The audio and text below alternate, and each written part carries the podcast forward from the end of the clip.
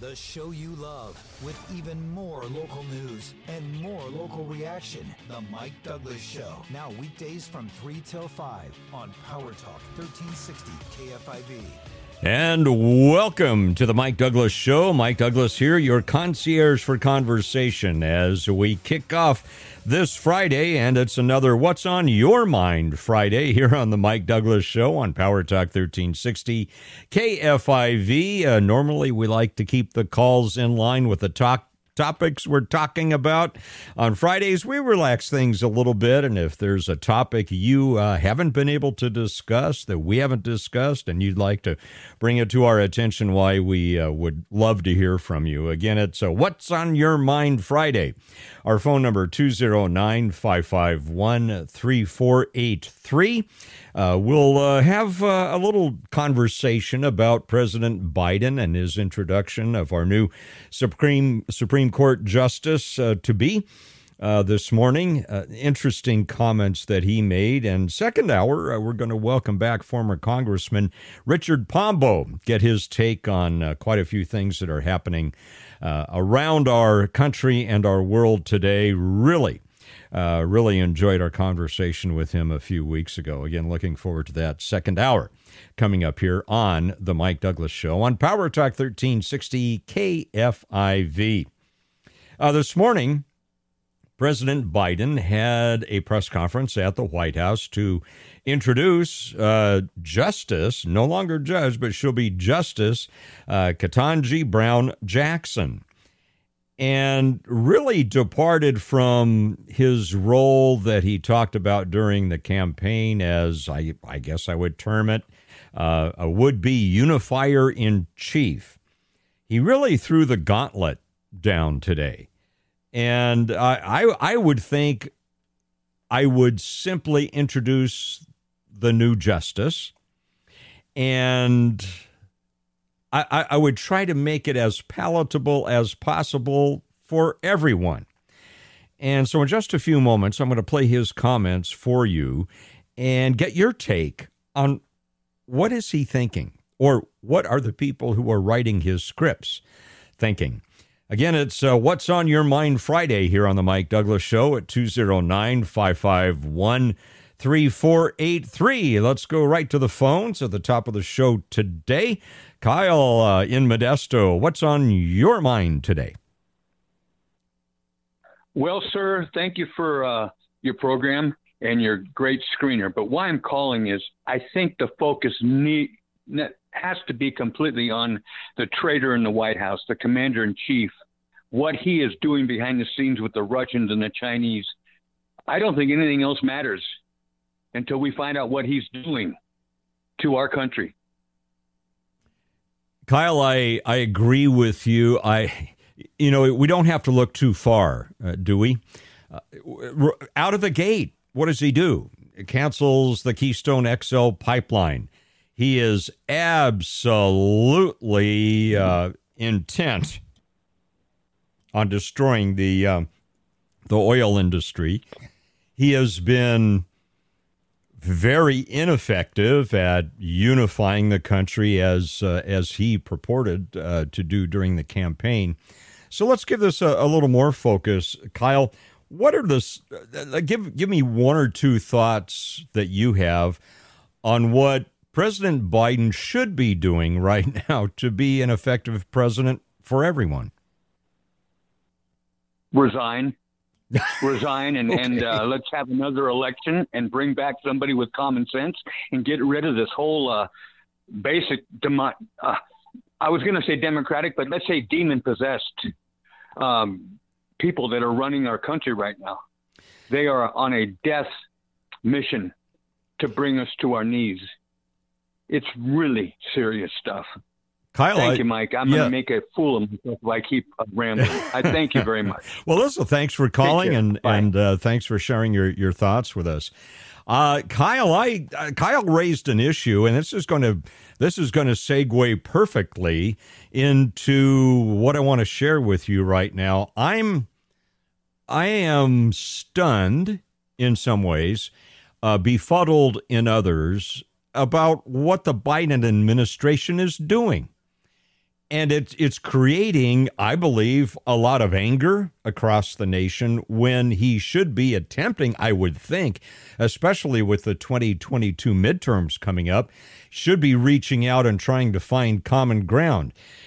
L- listen to this. This this is from the uh, press conference this morning where President Biden introduced uh, our new uh, Supreme Court Justice, uh, who will take the place of retiring Justice uh, Stephen Breyer. And uh, of course, you know her name, Ketanji Brown Jackson. Uh, you've seen a lot of the hearings, clips from the hearings that occurred over the past couple of weeks. Listen very carefully to how President Biden chose to include these words in his introduction of the new Associate Justice. Listen carefully. I knew it wouldn't be easy, but I knew the person I nominated would be put through a painful and difficult confirmation process. But I have to tell you, what Judge Jackson was put through was well beyond that. There was verbal abuse, the anger, the constant interruptions, the most vile, baseless assertions and accusations. In the face of it all, Judge Jackson showed the incredible character and integrity she possesses. Poise. And the crowd went wild. Help me understand this. D- did you watch a lot of these hearings? I did. And I also watched much of the process for Brett Kavanaugh, and I watched much of the process for Amy Coney Barrett. I saw interrogators lie, create lies about both of them. I watched as as much as I could of the hearings for Justice Ketanji Brown Jackson. The president said there's there was verbal abuse, anger, constant interruptions, and vile assertions and vile accusations. Did Maybe I missed it. Did you hear any, any of that? I, I really help me if I missed it. Did, did you see or hear verbal abuse of Judge Jackson? Did you hear anger directed towards Judge Jackson? Did you see constant interruptions of Judge Jackson? And did you hear vile assertions and accusations about Judge Jackson? Or did you see something else?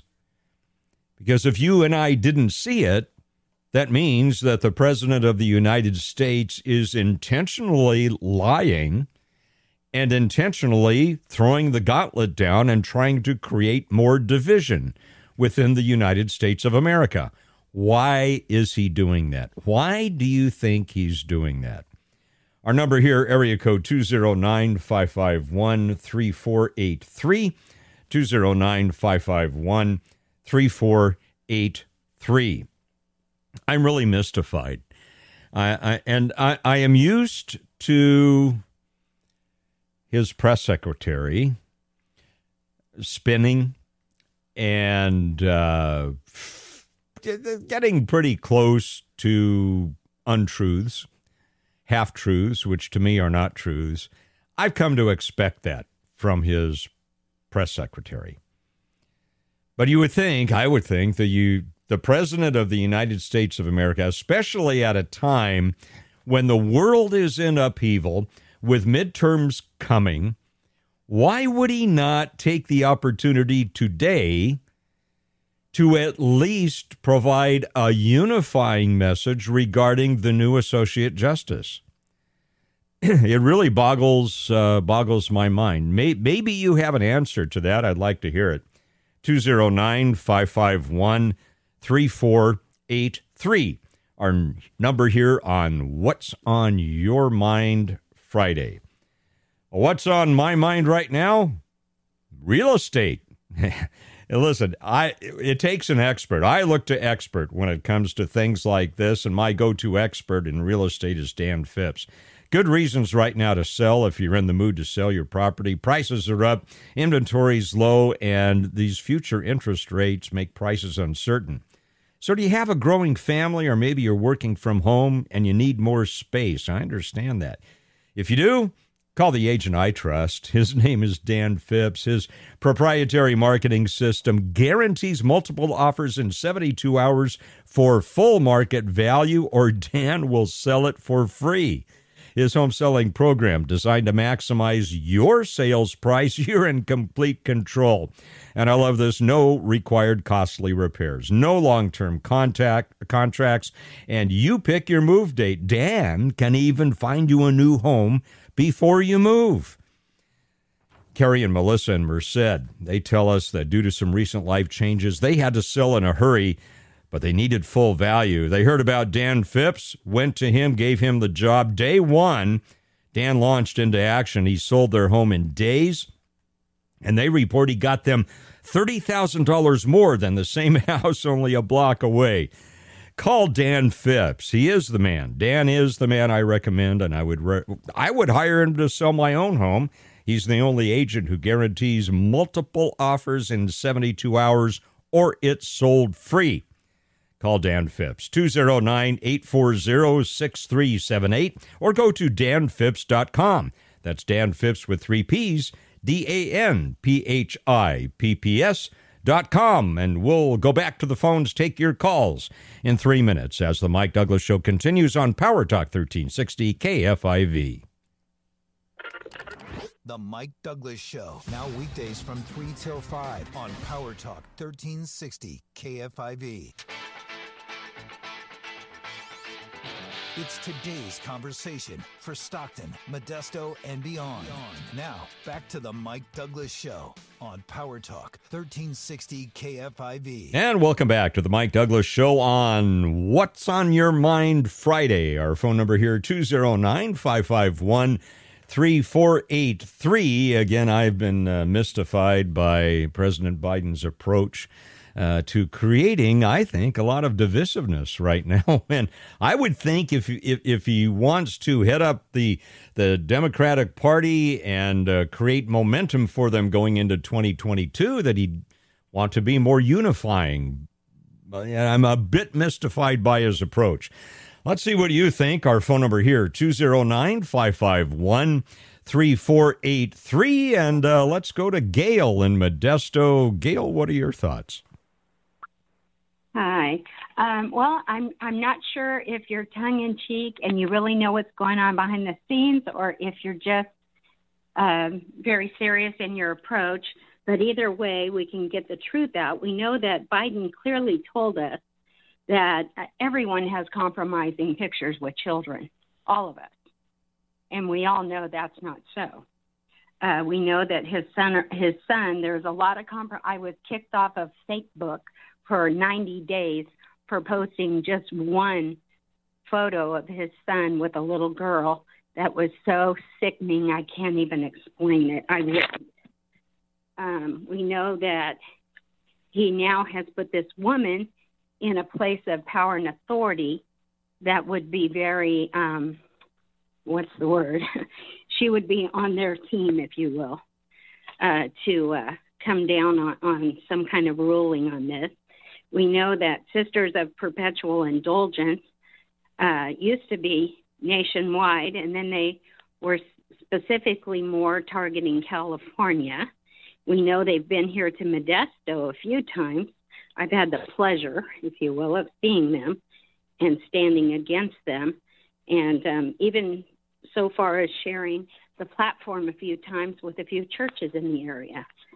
So um, we know that pedophilia is rampant. We know Disney's involved. And a lot of us have been fighting this fight for 30 or 40 years. We're weary, and I'm so excited to see that it's starting to break. Yeah, Gail, I think one of the trends that we're seeing and you asked if I was being tongue in cheek in some of my questions. Yes, some yeah, of them are rhetorical.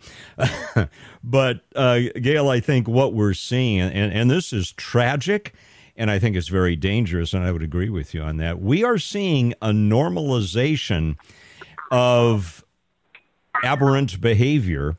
And I believe we're seeing a normalization of the abuse of children.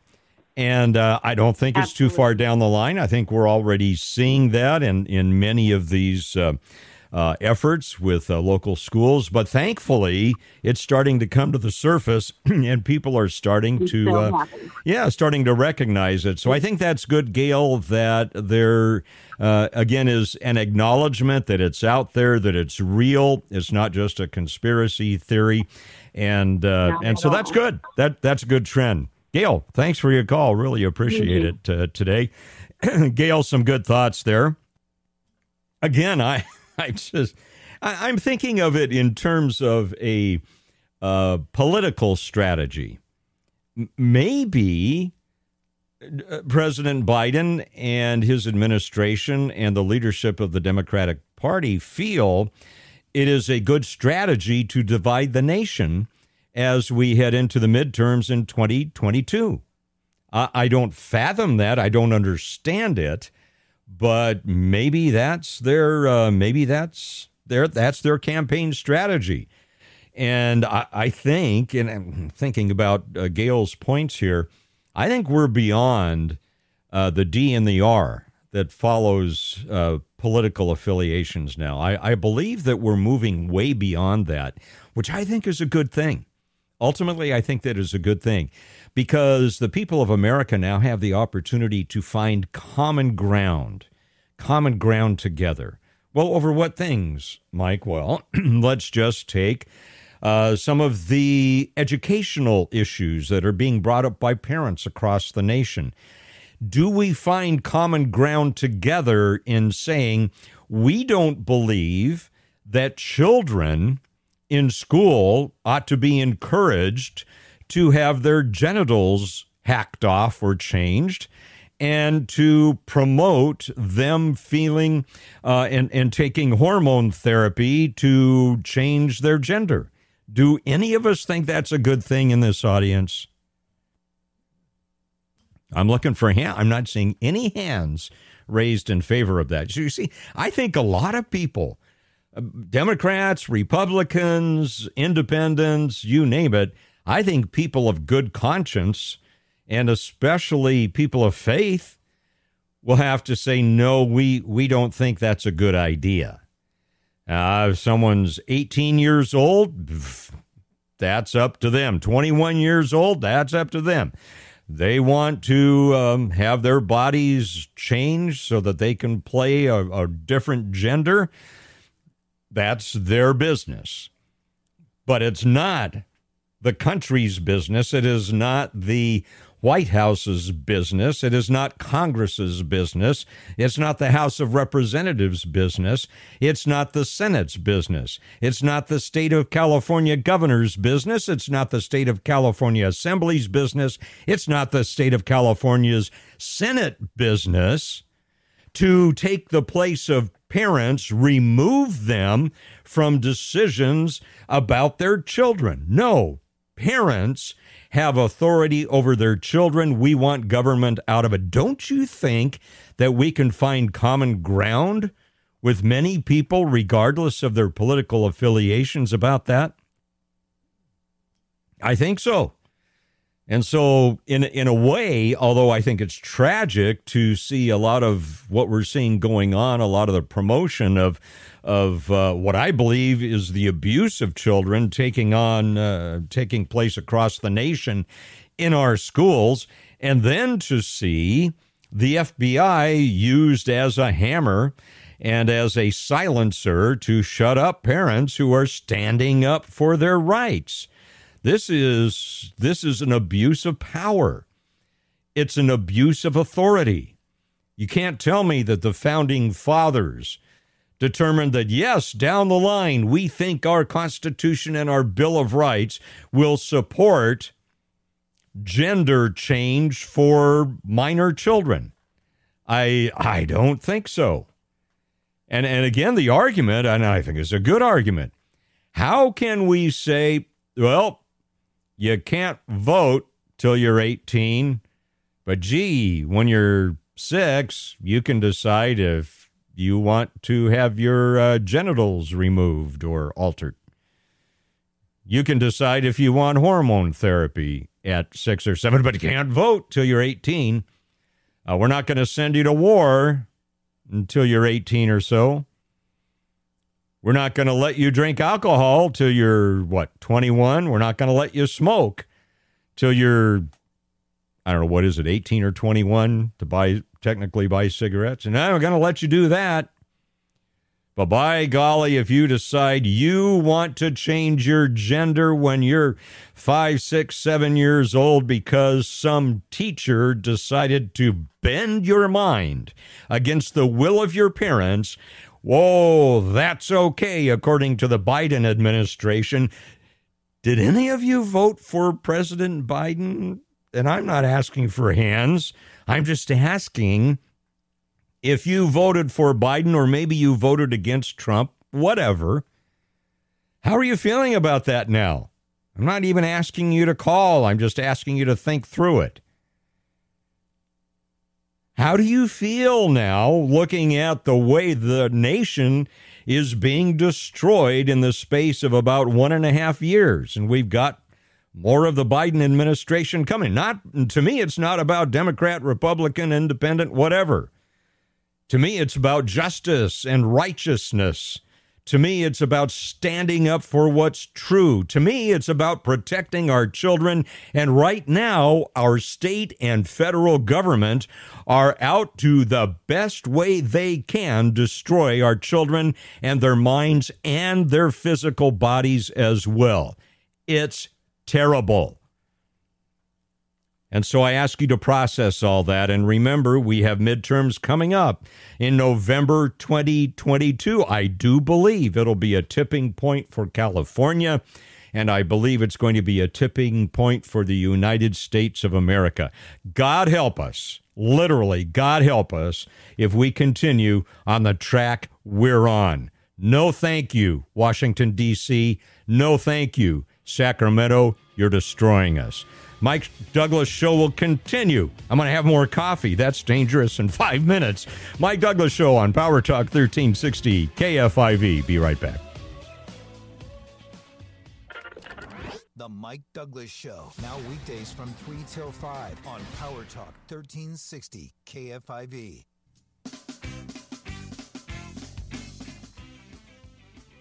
Local Talk is back in the Valley with KFIV's Mike Douglass. Weekdays at 3 on Power Talk 1360 KFIV. And welcome back to the Mike Douglass Show. Mike Douglass here, your concierge for conversation here on Friday. And Fridays are What's on Your Mind? What's on Your Mind Fridays at 209 551 3483. Our telephone number 209 551 3483 and uh, I'm armed with my hot cup of coffee. I, wasn't always a coffee drinker, by the way. Let me just go down a rabbit trail here for a moment. You know what drove me to coffee? As you know, I, I, uh, I'm a teetotaler. My choice is uh, not to imbibe alcohol, but that's my choice. And uh, anyway, I didn't always drink. I didn't drink coffee until my oh, mid to maybe late 20s, government. Government drove me to coffee. I happened to be uh, serving in, in uh, Southern California in a small, uh, was then a fairly small town, a police department there. And uh, the guy that I shared an office with, uh, wonderful, wonderful guy. I remember him well. And tragically, uh, died as a result of a drunk driver uh, hitting him when he was on his motorcycle. But anyway, uh, he and I became best friends. And uh, when I moved into his office, he said, Now, if you're going to be in my office, you have to drink coffee. I said, I don't like coffee. He says, Well, then you'll have to sit outside because if you're going to be in my office, you have to drink coffee. So I said, Okay, Randy. So uh, he he got me uh, started on coffee, and I uh, and and really now in in my new chapter of life over the past 25 years as a vocational pastor, I can tell you that coffee is also um, the nectar of ministry. Yes, coffee is the nectar of ministry. So many discussions, major decisions made in, in my ministerial career over coffee. Now, government coffee, and I've had the worst. I've had it in the field at wildfires and uh, scenes of earthquakes and things like that. Sometimes government coffee is some of the worst coffee in the world. I am a little bit finicky about coffee. I like good coffee.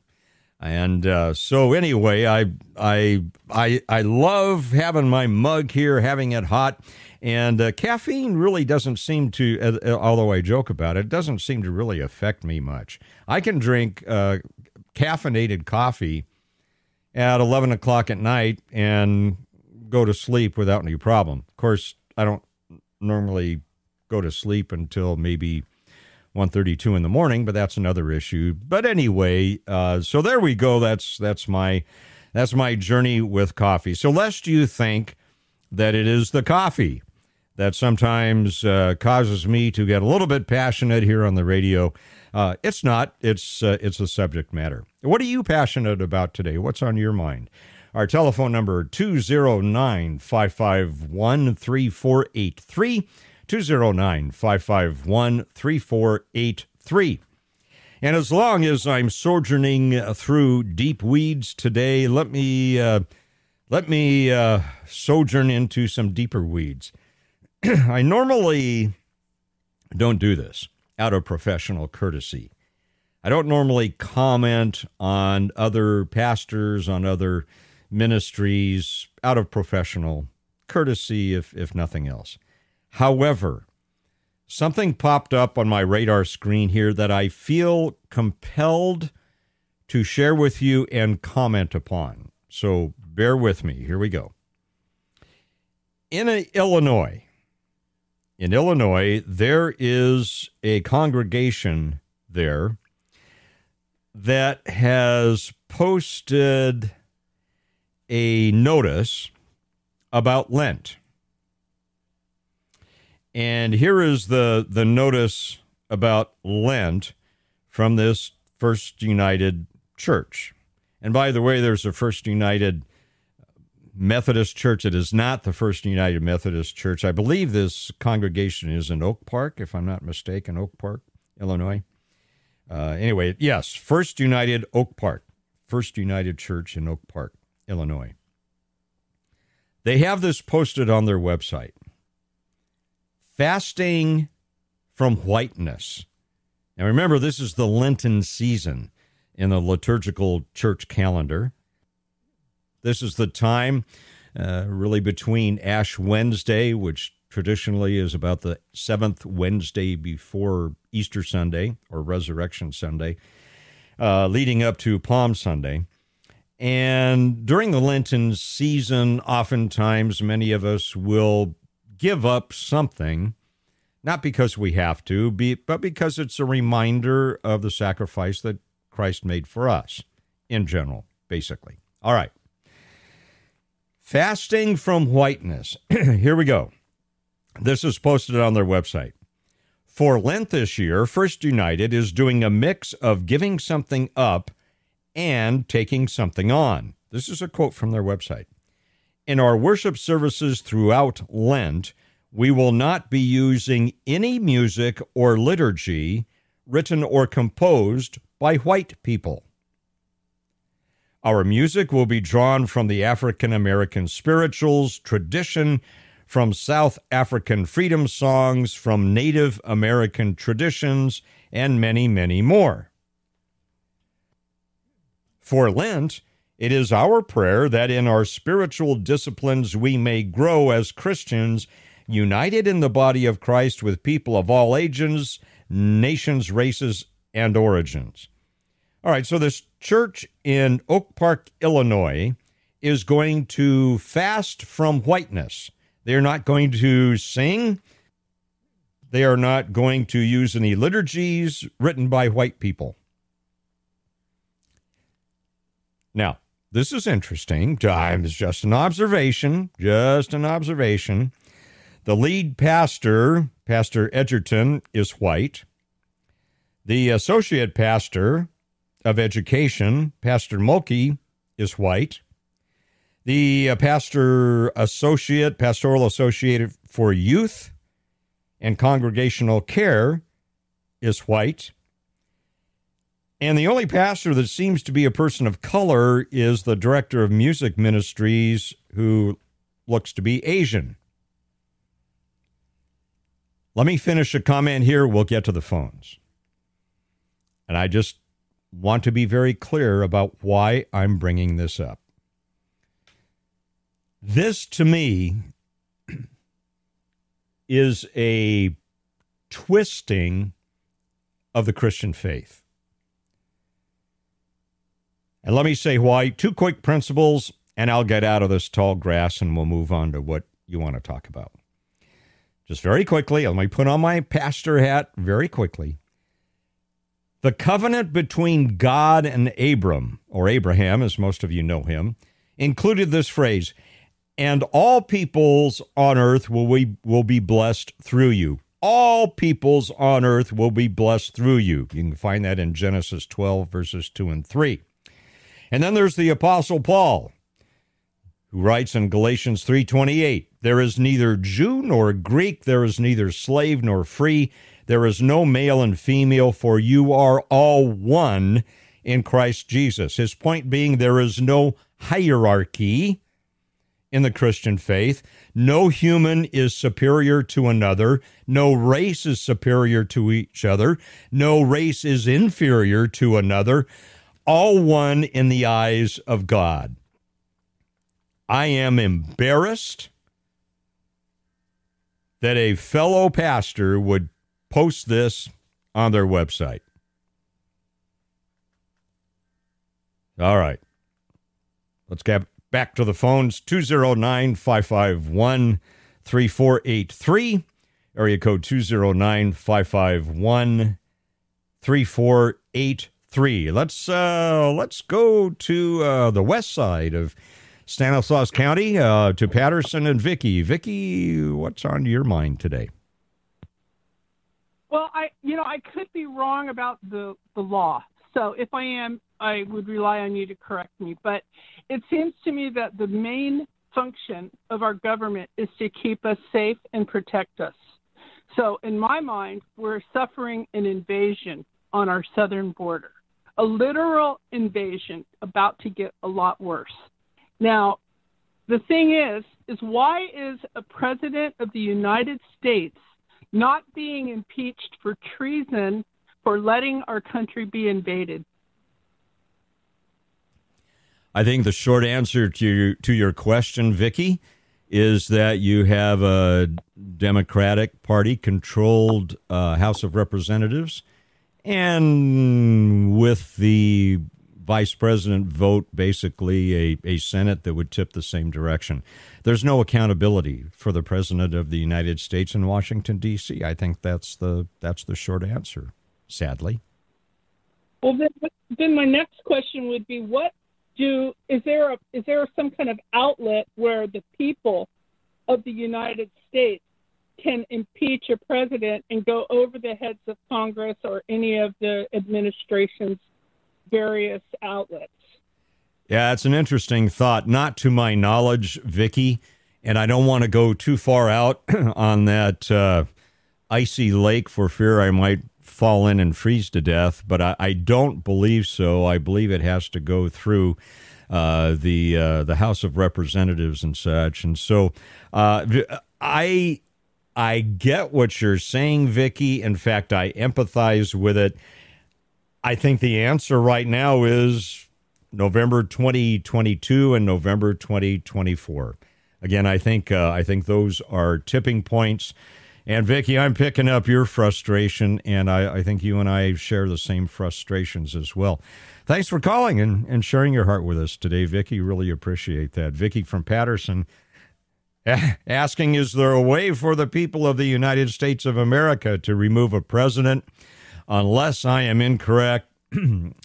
the theory is our representatives in uh, in Washington D.C. are the ones to do that, and uh, if they don't, if there's a supermajority of one party uh, that is controlling the House of Representatives and the Senate, again, the Senate is kind kind of it's a it's like a teeter totter but when you have the final vote being able to be cast by the vice president it's uh, pretty much a done deal in terms of supporting the uh, the administration. But I get it Vicky I think a lot of people are just really frustrated and we feel like where's the court of appeal so to speak? How, how do we rectify an administration that is selling us down the river well, coming up in the not too distant future after the top of the hour, former Congressman Richard Pombo is going to be joining us. And uh, Vicky, I'm I'm going to take some of your uh, questions to uh, Mr. Pombo. Uh, he's been in the House of Representatives. He's been a congressman, and uh, let's see what what he says. Great point, Vicky. So much appreciate your call on what's on your mind. Friday here on the Mike Douglass Show. Our telephone number for What's on Your Mind is 209 551 3483. We'll continue in three minutes here on the Mike Douglass Show on Power Talk 1360 KFIV. The Mike Douglass Show, now weekdays from 3 till 5 on Power Talk 1360 KFIV father, preacher, friend. It's the conversation you've missed. The Mike Douglass Show. Weekdays at 3 on Power Talk 1360 KFIV. And welcome back to the Mike Douglass Show on What's on Your Mind Friday. Our phone number 209 551 3483. We'll get to the phones in just a moment. Thinking through Vicky's call a few moments ago. Uh, there are some other issues that we need to think about as well, some other tools to address uh, some of the frustrations we have right now. Uh, one is the Convention of States. That's under Article 5, I believe, the Convention of States. Uh, it, it takes quite a few states to, uh, to convene that. That is an issue to deal with uh, uh, changes to the Constitution and such. And then, of course, there's the 25th Amendment that uh, can be used, in, in theory, to remove the president. but of course, then you look at who's in line and you say to yourself, um, well, what are the greater or lessers of the evils involved? Interesting, uh, interesting thought. Let's go back to the phones on what's on your mind Friday here on the Mike Douglass Show, 209 551 3483. And uh, let's go back to Modesto and Bob. Bob, what's on your mind today? Hi, Mike, and thank you uh, for taking my call. Um, this, on my mind is this uh, Democrat fantasy world of the uh, Green New Deal. Uh, I drive a truck for a living, and um, just today I was thinking about this. You know, you just see all the trucks, all the cars on the highway. You see commerce moving, whether it's by truck or rail. Um, these Democrats have no clue what what is produced from petroleum products. Hell, they wouldn't even be able to drive on a road. Asphalt is made with oil. I just it it just boggles my mind that these people are in charge and they think they know what's best for America by going green, which I'm not opposed to going green in the future, but until we get there, use what we have and stop holding American people hostage by raising the prices of food, uh, the price of fuel, and just everything in general is going up. It's just frustrating. Absolutely, Bob, and and again, your your point is well taken. There are over six thousand products that are made from gas and oil, uh, petroleum products, and it, it's like uh, there there's uh, they're tone deaf uh, to this. Bob, thanks for the call. Be safe out there, my friend. Appreciate you calling in and sharing your your thoughts with us today. Again, it's uh, What's on Your Mind Friday at 209 551 3483. Bob, thanks for your thoughts. Let's go up the road a piece to Lodi. Ed, what's on your mind this Friday? Well, um, I'll tell you what I like what people are saying. I almost everything people have mentioned I I think about. But one of my say weird inner passions is I am kind of concerned that as a society we have become, I think, less civil. I, I wish that we were more polite. I see it in every aspect. I see it the way people talk to each other. I see it in education. I see it with how people drive. I see people stealing and eating things in the stores and you know just all kinds of stuff. And I'm watching, you know, we've talked about you know uh, Disney and how that's changing, and I'm just my passion is that I would love to see us be, I think, better people, and I think people need to work at this. Um, I think it takes a lot of work, and it used to be, I don't know, more of a goal, I think, for people than it seems to be now. Um, one little comment I might say that somebody asked a question about, well, what can we do? Um, I think what you said is the right thing, but there is an ultimate kind of nuclear option, and that is convention of states. And at the convention, convention of states, if enough people got fed up, I think they can actually totally upturn the the the uh, cart here, and and place some new things on top. So that's that's a possibility if the federal government, even sometimes the state governments, don't handle themselves right. You know, people do have an, another option. So anyway, that's a that's a horrible possibility, but I do do think it is one. Yeah, absolutely. And actually, that, that movement, and when did it begin, Ed? Was it back in uh, 2013 that, that things uh, really got rolling with that? Uh, there is a procedure for a modification of, of the Constitution. And uh, Article, I think it's yeah. Article 5, right? Uh, that Article uh, 5, yes. Yeah, yeah, that, that, provides the Convention of States. And I think it would take let's see, I think it takes what two thirds of the state legislatures yeah, to pass thir- I think it takes 38 states. Yeah, somewhere th- 30. Like yeah, somewhere between 34, 38, somewhere in there. Yeah, and uh, you know whether yeah. we get that or not, I don't know. I think uh, several, uh, I think seventeen. I'm doing this from seventeen states. I think have uh, entertained this. Uh, anyway, it, it's an option out there, uh, Ed, and it, it may come to pass uh, depending on what happens in November 2022. Yeah, we've only had one. We only had one, and it was in what uh, 1781 or something like 1789, whatever it was, and then that's how we got the Constitution we have now. Yeah. And um, they could, you know, you, you know, they can set their own rules, and they could literally set aside government if they needed to. And yeah. uh, if government doesn't do its job, then they're, they're going to force something out of people. Well, and and I think, uh, by the way, Ed, thanks for the call. G- great reminder about the Convention of States. Uh, Ed, Ed, doing some good historical uh, perspective uh, with us there. Also knows the. Uh, uh, Constitution as well, and so that that is an option. and I'm wondering if there might be bipartisan re- support for that if things get much worse. Again, I think November 22, 2022 will be a, a tipping point. Uh, we'll see uh, what happens.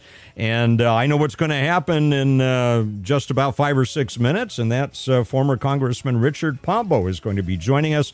We'll look forward to that as the Mike Douglass Show continues right here on Power Talk 1360 KFIV. See you in five minutes.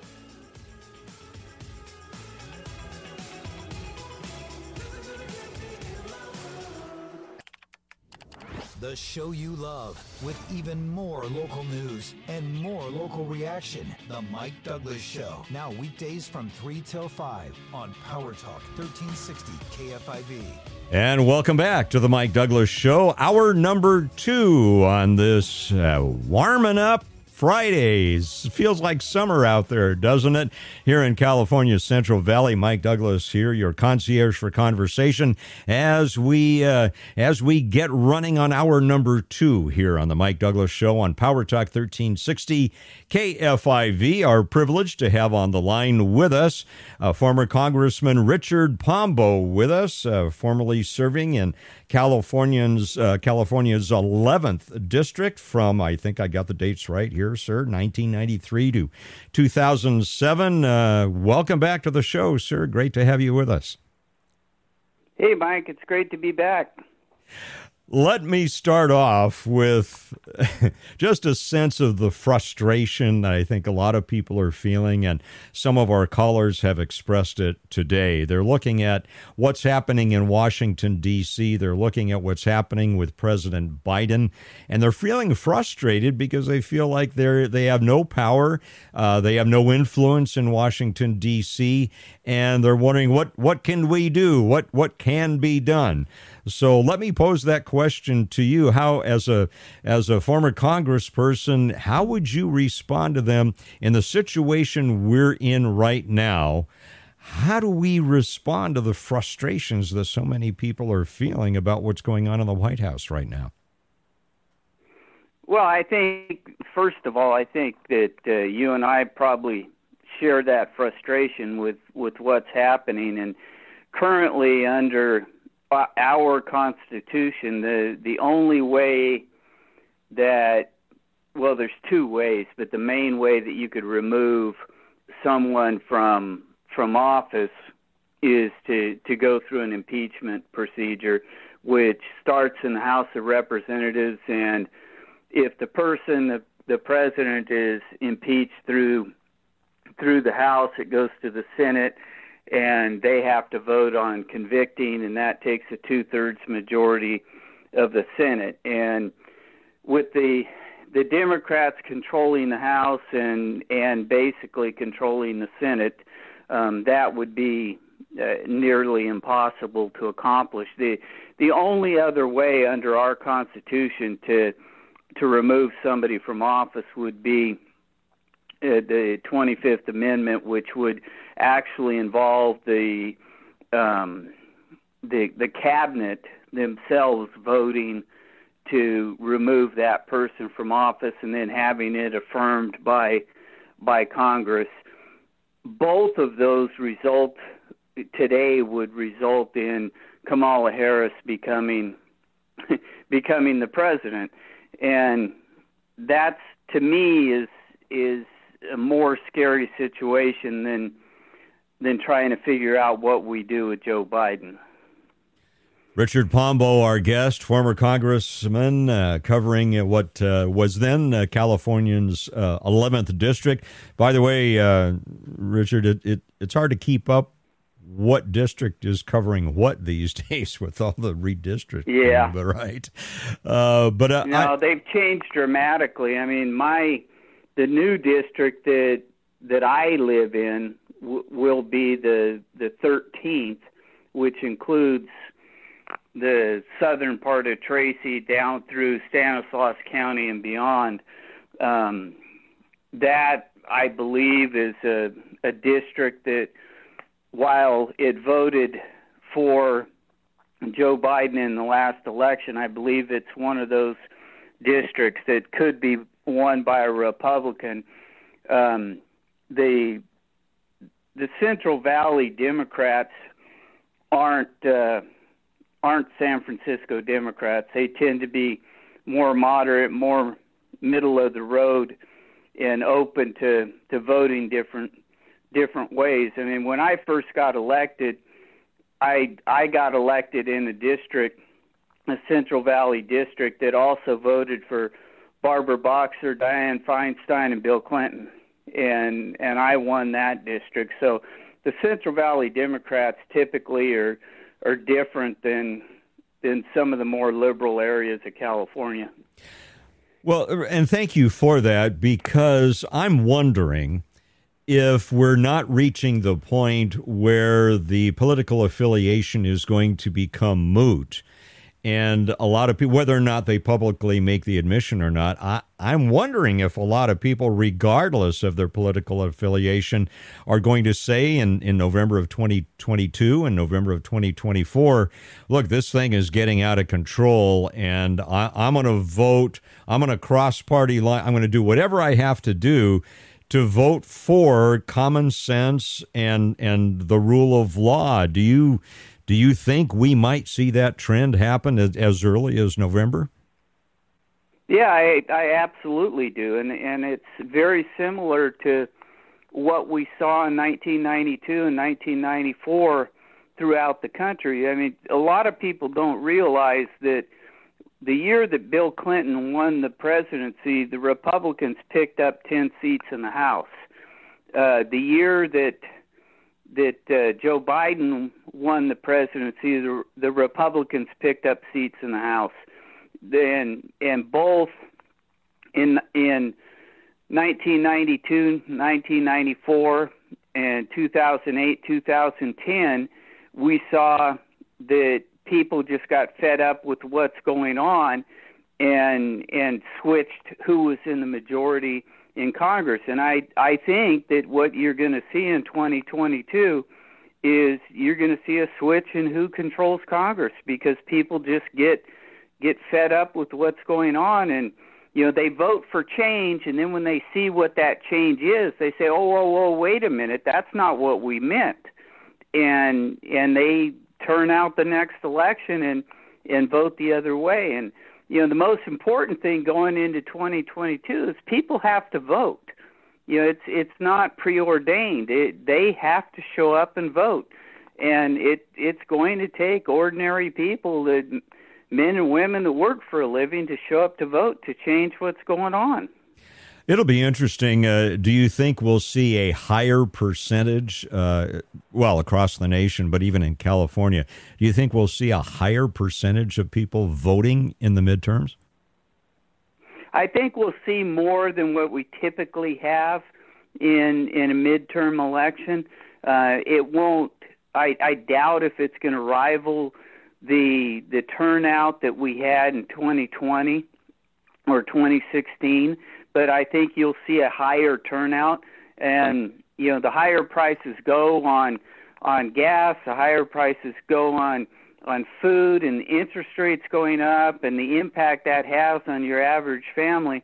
I I think that you'll see a higher turnout than what we typically do in a midterm election because people people are fed up and you know people usually vote on on what affects them directly and what you've seen over the last year or year and three months is been negative for most people in this country and most people in California.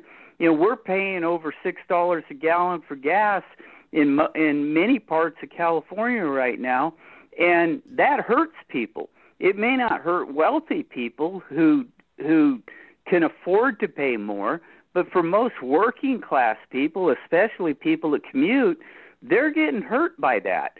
And every person that goes to the grocery store is getting hurt by that, just seeing those prices go up. And as we see interest rates begin to rise, we're going to uh, we're going to see everybody's monthly incomes go down just trying to pay pay for what the what they borrow uh, to afford to live.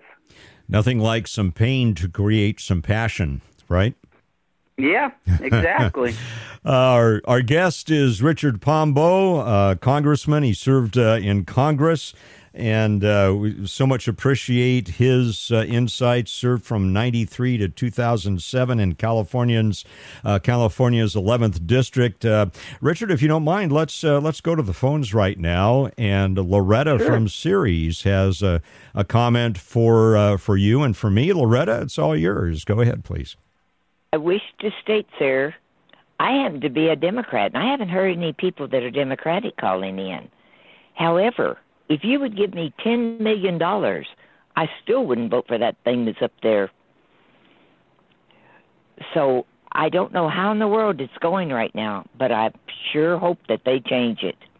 Thank you, sir. Loretta, well, thanks. I appreciate that comment a great deal, and and I've got to tell you, I grew up in a household where my father and most of his family were Democrats growing up and my mother was was and is a strong Republican and when I ran for office the first time I ran for office I re-registered over a hundred of my relatives so they could vote for me in the primary so they could vote Republican. I grew up in a strong Democrat household, but I don't know any of them that voted Democrat. So I I understand and and I know what's uh, what's going on, especially with you know your your typical working families. Loretta, thanks so much for your call. And, and uh, Richard, I think Loretta represents uh, a lot of folks who are registered Democrats. And we, we yeah. tend to, you know, the, the, the uh, headlines tend to be for the progressives, uh, the AOCs and such. But I think there are a lot of Democrats, especially as you mentioned before here in the Central Valley, that are saying, no, this is not what we signed up for. Richard, before we let you go, uh, I want to uh, play a. Um, a soundbite here from uh, President Biden this morning as he was introducing our new uh, Associate Supreme Court Justice, uh, and get get your take on what you think was in the president's mind or those who wrote his script. Why did he take this particular tack this morning? Here's here's the clip. I knew it wouldn't be easy, but I knew the person I nominated will be put through a painful and difficult confirmation process. But I have to tell you, what Judge Jackson was put through was well beyond that. There was verbal abuse, the anger, the constant interruptions, the most vile, baseless assertions and accusations. In the face of it all, Judge Jackson showed the incredible character and integrity she possesses. All right. What do you think was. Why would he throw the gauntlet down and say something divisive like that? And, and uh, what, what's your take on that, Richard? Well, it, it, it, quite frankly, all it is is a continuance of his effort and the Democrat Party's effort right now on on a national level to to divide people and to somehow try to to anger the base and and get in the middle of of what typical people are thinking about. Um, this is a, a call out to the base of the Democrat Party, and, and I, I don't really want to say it that way. What it, I think it's the the base in the Democrat Party on the left. It's the progressive far left wing of the Democrat Party, and it, and it's a call out to them um, to to motivate them, to anger them, to get them involved with the next election. Um, I watched most of the the hearings that um, the Supreme Court justice went through. I I think it was probably one of the most mild hearings that we've had in the yes. last probably 16 to 20 years.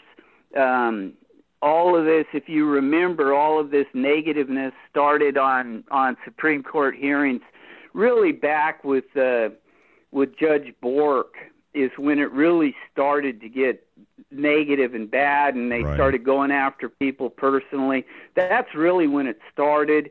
Um, Clarence Thomas went through a horrible um, confirmation hearings where they went after his character. They had they tried to to destroy him personally. Um, and that was Joe Biden, who was the the architect of that, who at the time was the the chairman of the Judiciary Committee in in the Senate, and he's the one that that really pushed that to its limits.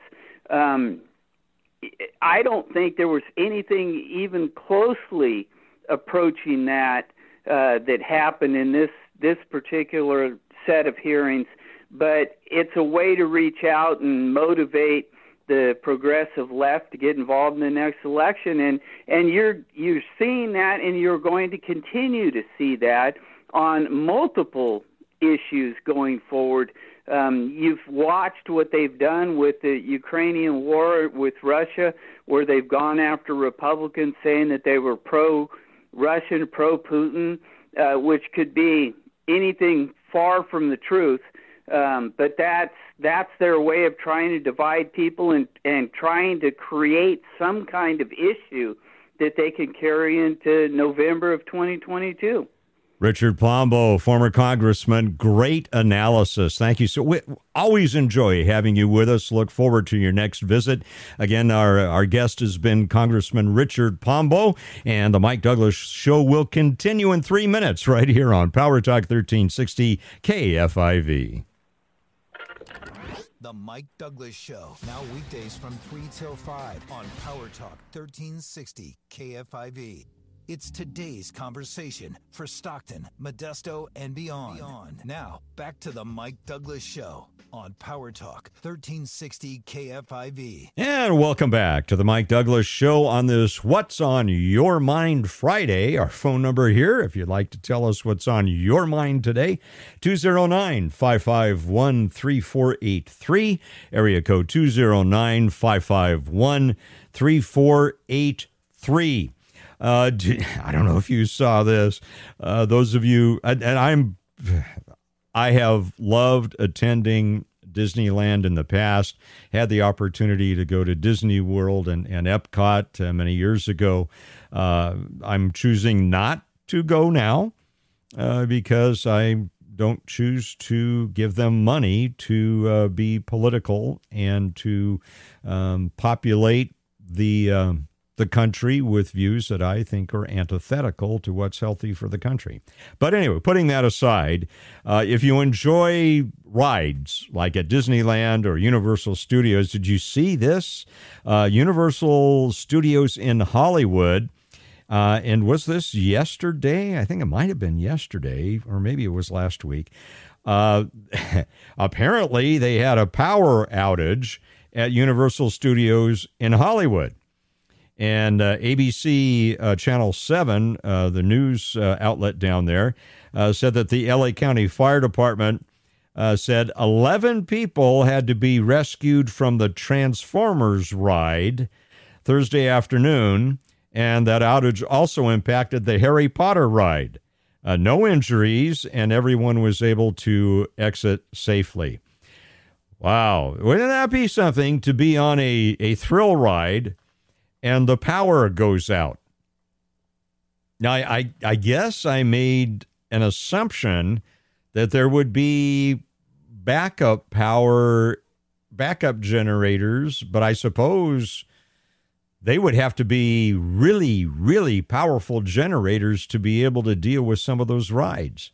I uh, but can you imagine uh, or or on the top I, I don't I don't do heights well anymore. I, I you know rappelling off of buildings. He used to do that with uh, the state uh, Office of Emergency Services. Uh, you know, being in helicopters, coming out of helicopters, not a problem.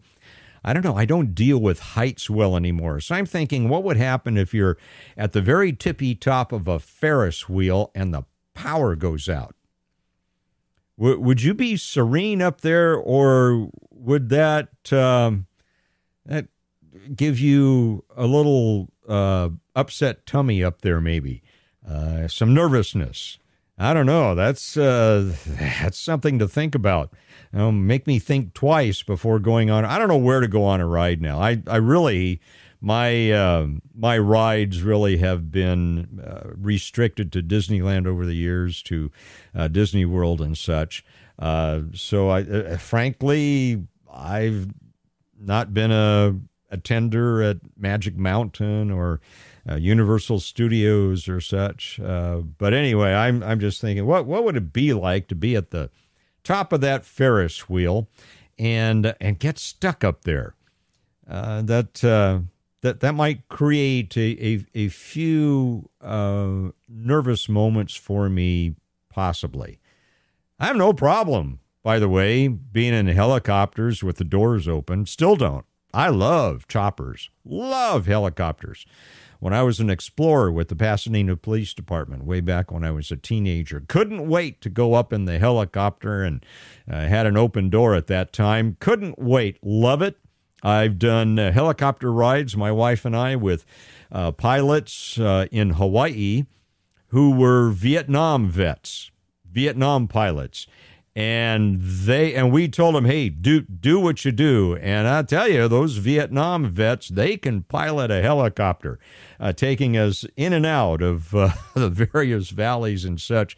Love that. No problem there whatsoever. But it's something about being on a ride and getting stuck on it that uh, that creates some might create some angst for me anyway. I don't know about you.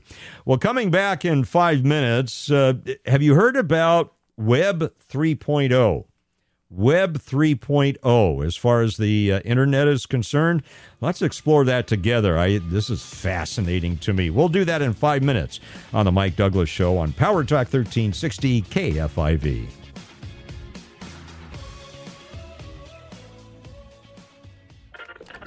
The Mike Douglass Show. Now weekdays from 3 till 5 on Power Talk 1360 KFIV. Local Talk is back in the Valley with KFIV's Mike Douglass. Weekdays at 3 on Power Talk 1360 KFIV. And welcome back to the Mike Douglass Show here on this Friday afternoon. Very summery right now. The temperatures, uh, at least here near our clandestine studio for the Mike Douglass Show, climbing into the lower 90s. It's a prelude to summer. Definitely heating up. And uh, for those of you, of you have who have allergies, I'm sure you're noticing it's that time of the year as well. But uh, thank you so much for being part of the Mike Douglass Show here on Power Talk 1360 KFIV. Mike Douglass here, your concierge for conversation. And on Fridays, it's What's on Your Mind Friday. Uh, the rest of the week, we like to keep the calls in line with the topics we're talking about. On Friday, we open that up. Want to know what's on your mind? We'll give you uh, that freedom at 209 551 3483. I always like to hear your heart and uh, what you think's important in your comments as well because you are i think one of the best audiences in radio. Really uh, you think about the calls we get, the thought that goes behind them, the rationale, uh, the, the the realism, uh, the well thought out points. Uh, you you are a joy to converse with. Makes my job very easy here on the Mike Douglass Show. So thank you for that. By the way, uh, looking ahead to uh, the weekend tomorrow on Saturday, KFIV right here, AM 1360 KFIV has some great lineup of shows on Saturdays. I don't know. Do you listen uh, six in the morning? And I'm not always. I'm not always conscious at six in the morning on Saturdays because I have late Friday nights, but Hometown Heroes at six, absolutely wonderful, wonderful show as well. Then seven o'clock in the morning, it's Behind the Badge. Lieutenant uh, Steve Stanfield and his crew, uh, they're going to be back uh, with their new show this uh, uh, tomorrow on Saturday. They'll be talking about new recruits, uh, the shooting up in Sacramento, and they've had some big promotions and new job assignments. So uh, we're looking forward to that. Eight o'clock uh, tomorrow.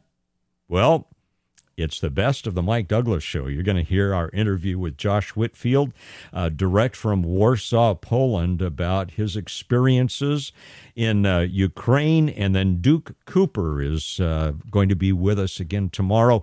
And uh, just a wonderful interview with American Veterans First and the great work that they're doing here in uh, the Riverbank area, not only to, to honor veterans, but they go into the parks, they provide veterans with food and, and supplies they need. And then they're also uh, very much involved in sending veterans like Josh Whitfield over to Ukraine uh, for humanitarian missions there. So it, it was a fantastic show that we had, and that will be a best of tomorrow at 8 o'clock on uh, on the Mike Douglass Show. And then remember our, our good buddy and frequent guest host here on the Mike Douglass Show, Ed Parco, Real Estate Jerky, 12 noon. All that lineup coming at you on Saturdays here on Power Talk 1360 KFIV. I have been dipping my my toes into this new thing the decentralized web, or otherwise known as Web 3. I've noticed that since Elon Musk has taken a controlling interest now in Twitter and uh, will now be on the board of directors, I'm seeing more and more articles on this. Uh, possibly in response to his influence now with, with Twitter. Uh, so it's it's called by various names the decentralized web or Web three. All right, Mike. If it's Web three, what were Web one and two? Well, let's let's talk about that. Web one, and I'm going to distill this down to its basics. Web one is the original internet that we knew. businesses, individuals, government agencies uh, be, began to uh, consume information that was being posted. By the way, the internet was not invented by a certain vice president, no, of many years ago. Nope, nope, nope. It was not. Uh, the World Wide Web actually was uh, was invented by Sir Tim Berners Lee from uh, from Britain. And he had this vision for a collaborative medium, a place where we could all meet and read and write. And so that led to Web 1.0. Again, it was basically an informational source. And businesses, individuals, governments began to consume the information there, and they would occasionally post content. Well, Netscape, remember Netscape? Launched its browser in uh, 1994, and that led to what we called the dot com explosion and the browsers began to war with each other to capture our attention. And so, unlike Web 1.0, where basically we were uh, consuming information, Web uh, 2.0 uh, brought us to the point where we were purveyors of information. Uh, the web became a platform. Software applications were built on the web uh, as opposed to just on your desktop. So the, the masses of users were able to participate in content creation. You and I could post our own stuff, not just read it from other people. And so we've been dealing with Web 2.0 now for uh, quite a while. And one of the business models, and this is according to Forbes, excellent article on it, uh, Web 2.0's business model relies on user participation, you and me, to create fresh content and profile data to be sold to third parties for marketing purposes. You know, the web is not just there for information and and for us to enjoy. It, it's a business. If you haven't uh, if you haven't noticed.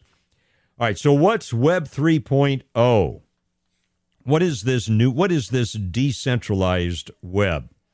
Well, in uh, in summary, Web 3.0 is going to return us probably to something like what we initially encountered on the internet. Forbes notes it'll bring us a fairer internet by enabling the individual to be sovereign.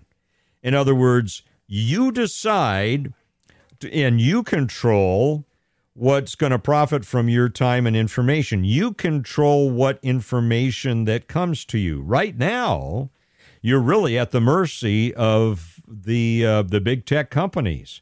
Uh, for example, we have seen this, have we not?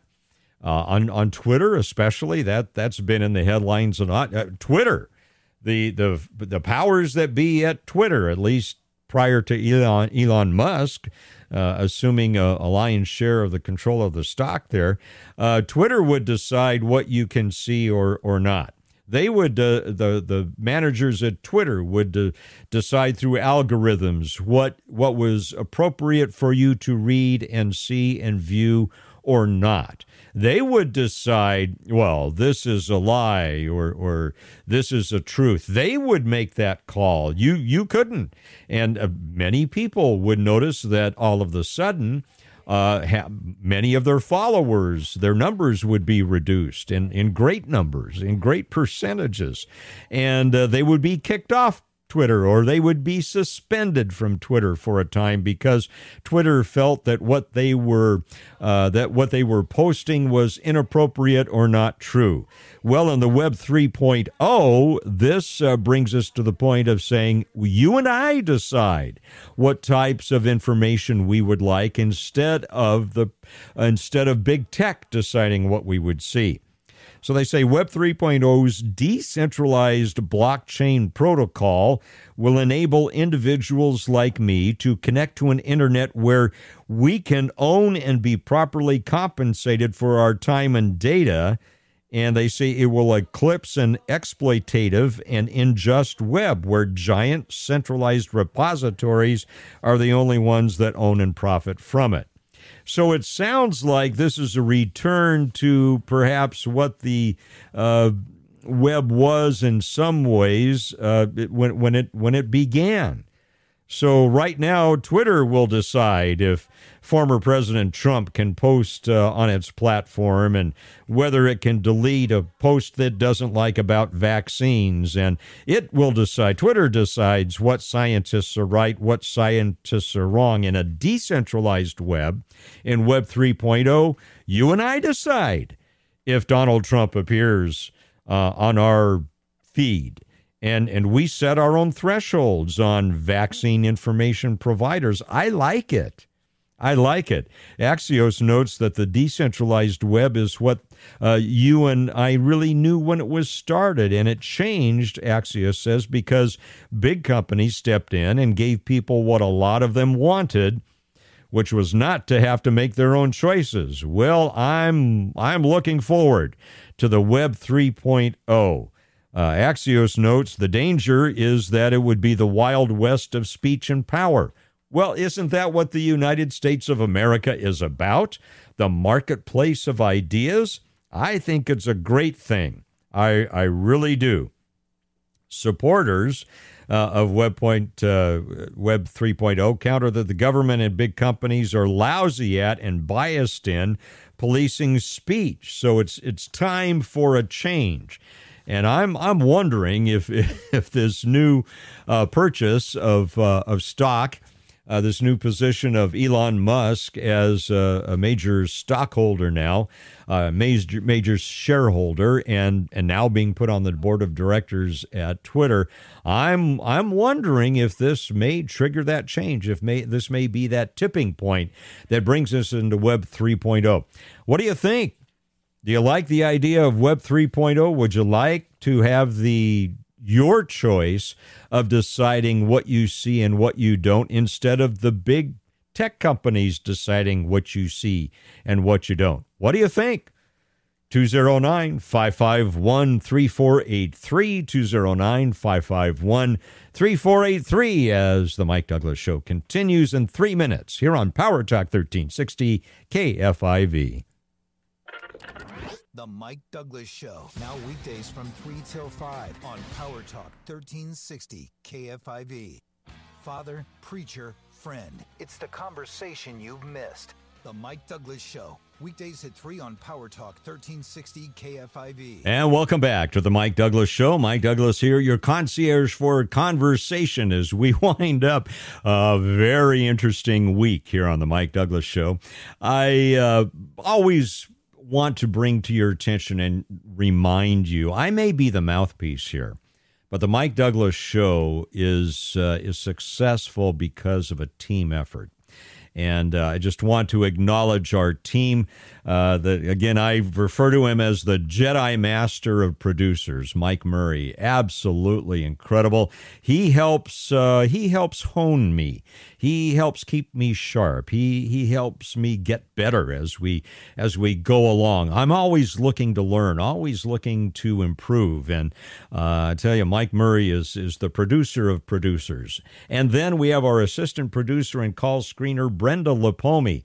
And uh, Brenda uh, has been uh, serving for many years as the director of operations at Advancing Vibrant Communities. And uh, many of you who call uh, talk to Brenda on a fairly regular basis, as uh, she is our assistant producer and call screener, usually for two days out of the week. So our team is important. Uh, I may have the microphone, but I, I just want to acknowledge and, and thank our tremendous team here at uh, at advancing at at uh, the Mike Douglass Show, but also advancing vibrant communities because the board of directors there allows me this time to be with you two hours a day, Monday through Friday.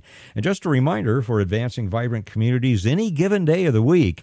We have somewhere between 200 to 400 opportunities to serve the community listed on our website. You can find that at vibrantcommunities.org, vibrantcommunities.org. Speaking of serving and working, what do you think about a four day work week? Hmm?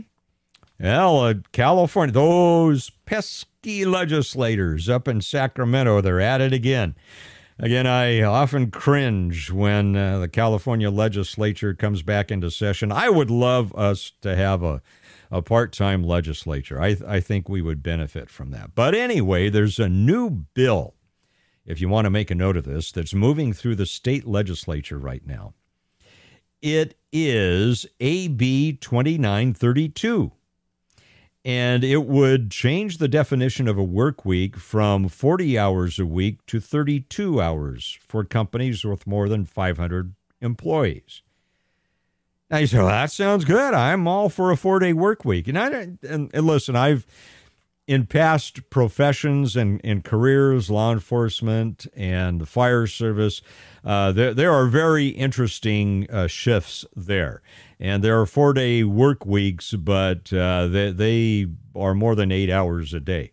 Uh, so, one of the issues here with a four day work week, as it is uh, proposed in AB 2932, it would require overtime pay for making employees work longer than four full days a week. And that's interesting. I mean, I, I have to look at that. Uh, our nonprofit doesn't have more than 500 employees, but as you know, when something like this gets started, eventually it comes full circle, and even smaller companies and nonprofits uh, have to uh, have to deal with it. So, proponents of the four-day work week say it adapts working life to the transformation brought on by the pandemic and uh, it'll have lots of benefits for employee health, increasing productivity, and even uh, lowering healthcare premium, premiums. Op, op, opposition, rather, uh, from business groups, uh, they say they say nah, we're looking at negative economic effects and the potential for huge time and a half related cost overruns, uh, as well as the problem of uh, worsened sales and service. So if you cut the the work week by by state mandate from 40 hours to 32 hours, some businesses, especially uh, smaller businesses, if this eventually applies to them, they they may be um, hard put to cover cover services. Have you noticed right now that there are some businesses that uh, are not open? Because they just don't have staff. I've I've been to some restaurants that have had to reduce their hours. They just because of the pandemic, they they can't get people they can't get workers anymore. I have a, a friend of mine who uh, owns a, a business, small business, and he has problems getting employees. And so I, I, I guess I, I, see advantages and disadvantages to the four day work week.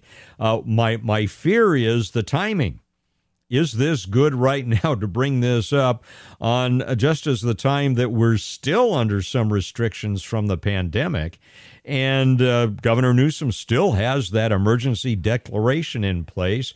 We could be back to many of these restrictions. And what would that do if we're into a uh, four day work week? Let's find out what you think about that. 209 551 3483. Mike from Manteca, what's your take on the four day work week?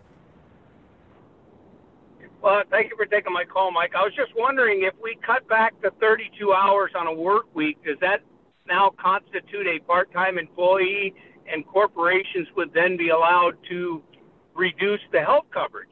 Because now you're a part time employee, so you wouldn't get full benefits. I just wonder if that's part of the plan as well. Yeah, I don't know, but that's an interesting thought. I'm I'm thinking that a lot of the uh, thresholds that we deal with, with right now, Mike, are are going to be readjusted.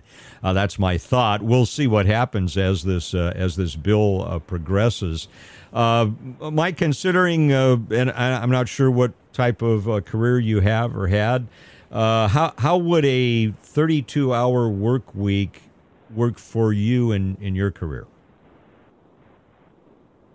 Oh, I could probably never pull it off. I'm in the uh, can business. I, I manufacture cans for a living, so I'm a manager for a can company in the valley, and uh, uh, I, I we go by union contract, so that yeah. wouldn't affect us at all because it. it's a negotiated contract. Right. Right. Mike, Mike, thanks for the call. Really appreciate it uh, very, very much. Uh, and friends, thank you for your input today. As always, well stated, uh, good things to think about, and, and we always spur each other on. I, I learned from you. I hope you benefit from me as well. And uh, so we will look forward to rejoining you on Monday from 3 to 5 p.m. right here on Power Talk 1360 KFIV. Coming up, it's Trevor Carey Show here on uh, The Mike Douglass Show as we close. Stand by again for Trevor Carey on Power Talk 1360 KFIV.